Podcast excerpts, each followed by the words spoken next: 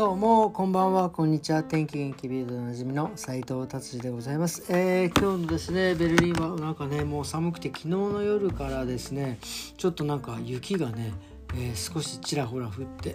朝起きたらですねちょっとうっすらと雪化粧になっておりました。まあ昼間はねもう全然、えー、溶けてしまってなくなりましたけど、えー、本当にね冬がガンガン来てるというような、えー、感じでございます、えー、今日もビルド気になる記事いってみたいと思います。えーとですね、えー、戦勝記念日とベルリンにもねあるんですけどベルリンにもあるというかベルリンにあるんですけどその勝利の塔というかねまあそういう塔があるんですが、えー、その辺のね、えー、周りでですねまたあのいつものラストジェネレーションっていうんですか、えー、その環境問題のねえー、方たちがですね選挙もはやこうテロに近いんじゃないかと思うんですが、えー、そのね周りを占拠してですねその、えー、記念塔にねやっぱりちょっと高いので登るのにですねまあ普通だったら40いや すいません40 4ユーロの入場料を払わなきゃいけないんですがまあなんかよく分かりませんがこの方たちがですね選挙してですね24 25ユーロ払えてこれもあなもうただの輩なんじゃないかっていうふうにね思いますがこれがですねなんかちょっとまかり通ってるとかもちょっとよく分かりません。なんでそうなったのかね。あんまりちょっと詳しく書いてないので多分これもう本当ねあのこれから多分いろいろ調べて検査というかまあ警察が介入してくるとは思うんですがまあとりあえず4ユーロが25ユーロっていうもうなんかわけのわかんないですねことになってるというような、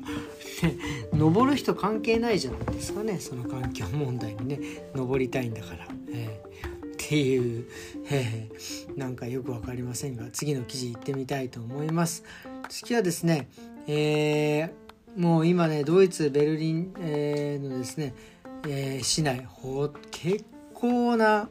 割合で30キロに規制されてますね。今まで50キロだったところがね30キロになってというかまあとにかく、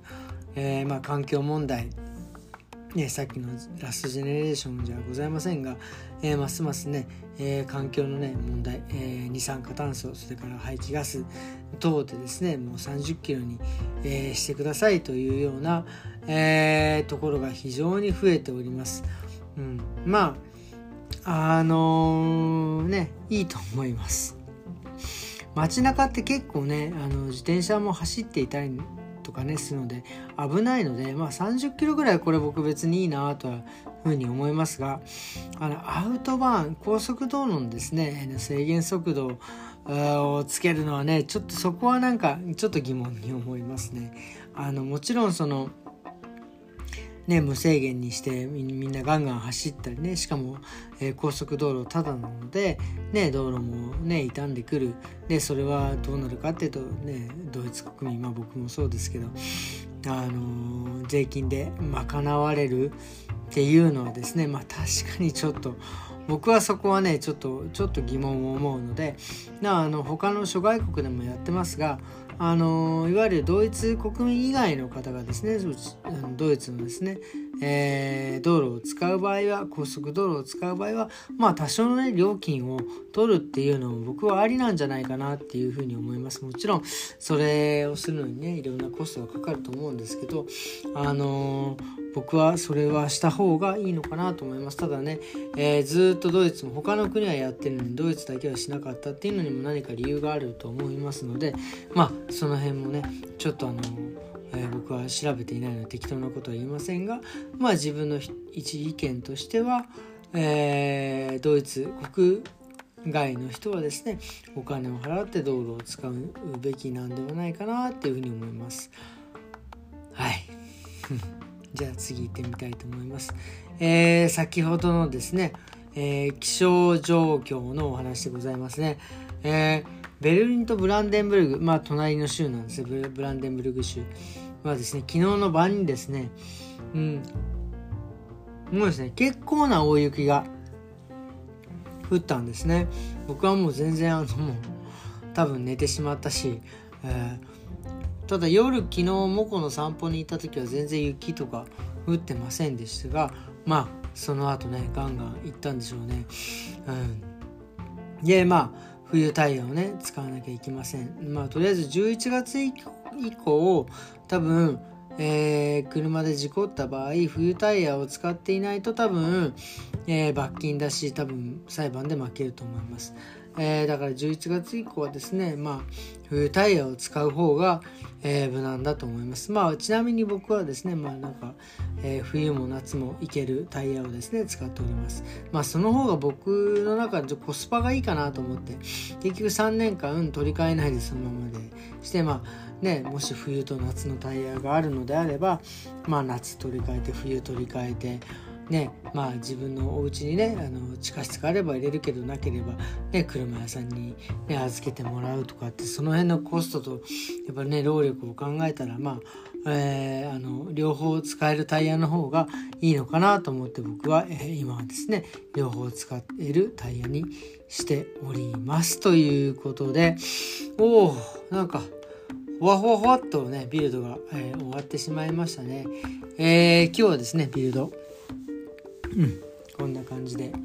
終わりにしていきたいなというふうに思っております。えー、今日はですね、まあ、あの、もう週末ですからね、もう今日土曜日、えー、明日はね、日曜日でね、まあなんか、のんびり、のんびりまったりお話ししようかなと思って、ったんですけどなんか何を話そうかなと思うとですねなんかさっきほんとねあやっぱりメモんないとダメですね。もうこれぐらいのなんだろう年になってくると。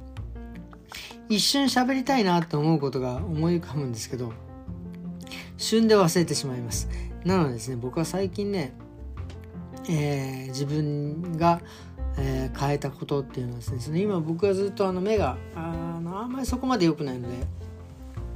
ずっとコンタクトレンズなんですがえっ、ー、とですね最近ですねそのあのちょっとねあの老眼っていうんですか？まああの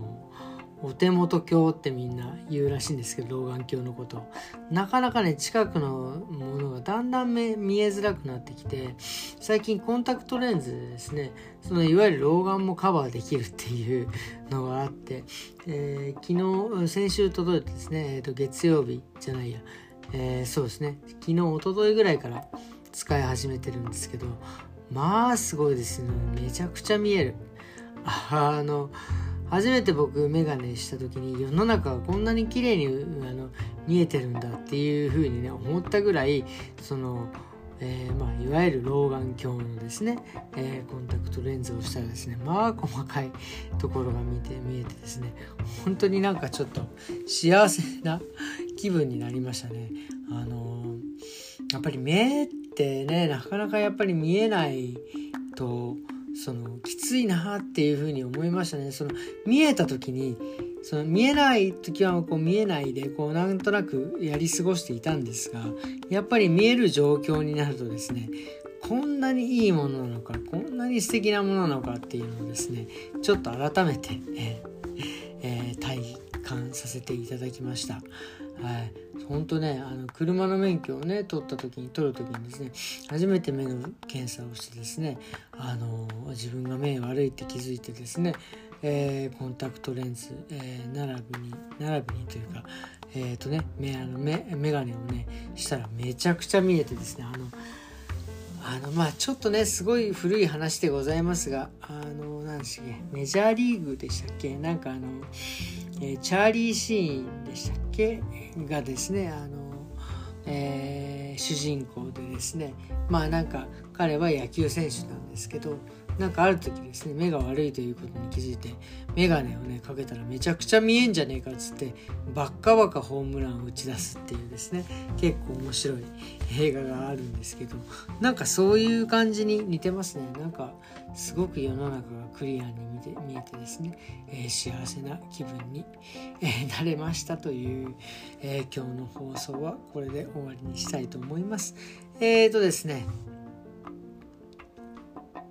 そうですね、え 皆様、えー、良い週末をですねお過ごしくださいませ。それではですね、えー、ちょっとねあのベルリンはですねまた明日もちょっと寒そうですが、えー、週末なのでねあのじっと家にいることをお勧めします。僕はねあの家が大好きなんで多分お家にいると思います。まあねモコの散歩ぐらいですかね。ということで今日はこんな感じで終わりにしたいと思います。それではまた明日。